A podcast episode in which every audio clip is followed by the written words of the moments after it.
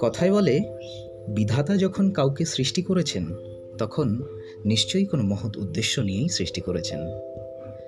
নমস্কার, আমি আর আরজে কৌশিক, আমার এফ এম গল্পকথায় আপনাদের সকলকে স্বাগত জানাই। গল্পকথায় আমি আবারও আজকে হাজির হয়েছি একটি ছোট্ট গল্প নিয়ে। আজকের গল্পটি এক দরিদ্র মানুষকে নিয়ে। যে দরিদ্র মানুষটি কোনো এক প্রত্যন্ত গ্রামে বসবাস করত, অল্প কিছু কৃষি জমি নিয়ে চাষাবাদ করে গ্রামে কোনো মন, কোনো রকমভাবে ভালো মন্দে তার দিন কেটে যেত। কিন্তু সেই গ্রামে একটি প্রধান সমস্যা ছিল। সেই সমস্যাটা হলো পানীয় জলের সমস্যা। তাই তাকে প্রতিদিন পাশের গ্রাম থেকে সেই পানীয় জল সংগ্রহ করতে হতো এবং জলের জন্য তাকে প্রতিদিন গিয়ে জল আনয়ন করতে হতো। সেই দরিদ্র মানুষটির দুটি মাত্র কলসি ছিল। যে কলসি দুটোকে নিয়েই একটি বাঁকে করে ঝুলিয়ে সে তার খাবার জলটা সংগ্রহ করত। এই দুটি কলসির মধ্যে একটি ছিল ফুটো কলসি।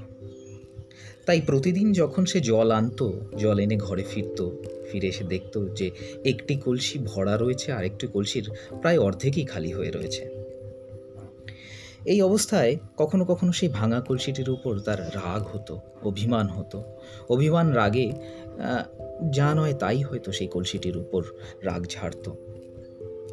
অপর কলসিটি হয়তো তার এই রাগ দেখে সেই ভাঙা কলসিটাকেও কথা শোনাতো যে, তুই কেন মালিকের পরিশ্রমটাকে পণ্ড করছিস? কেন তুই মালিকের পরিশ্রমটাকে রক্ষা করতে পারছিস না? সে কথা চিন্তা করে সেই ভাঙা কলসিটিও হয়তো মাঝে মাঝে ভাবতো যে সত্যি তো এই আমার এই অবস্থা দেখে সত্যি মালিকের পরিশ্রম পণ্ড হচ্ছে। তো যাই হোক, সে ভাবনা এক আলাদা ভাবনা। কিন্তু তার কাছে আর অন্য কোনো পাত্র না থাকায় সেই পাত্র দুটিতেই, অর্থাৎ সেই কলসি দুটিতেই তাকে জল আনতে হবে। এই ভেবেই সে প্রতিদিন সেই কলসি, দুটো কলসি নিয়েই জল আনতে যেত।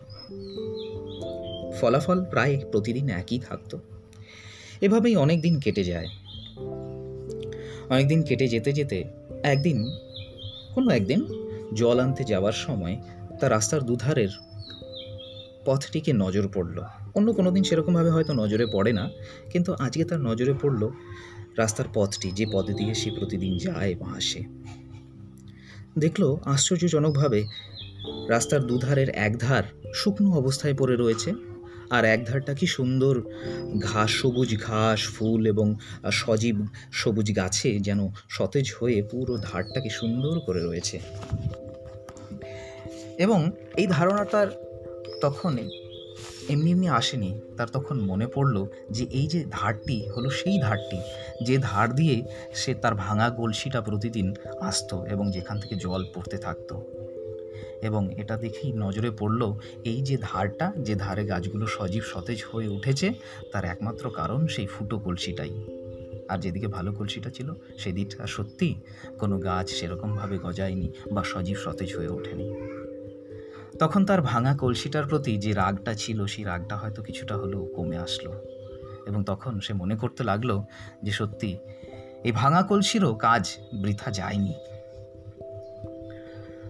বন্ধুরা, ছোট্ট একটি গল্প। এই গল্পটি আমাদের অনেক বড় শিক্ষা দেয়।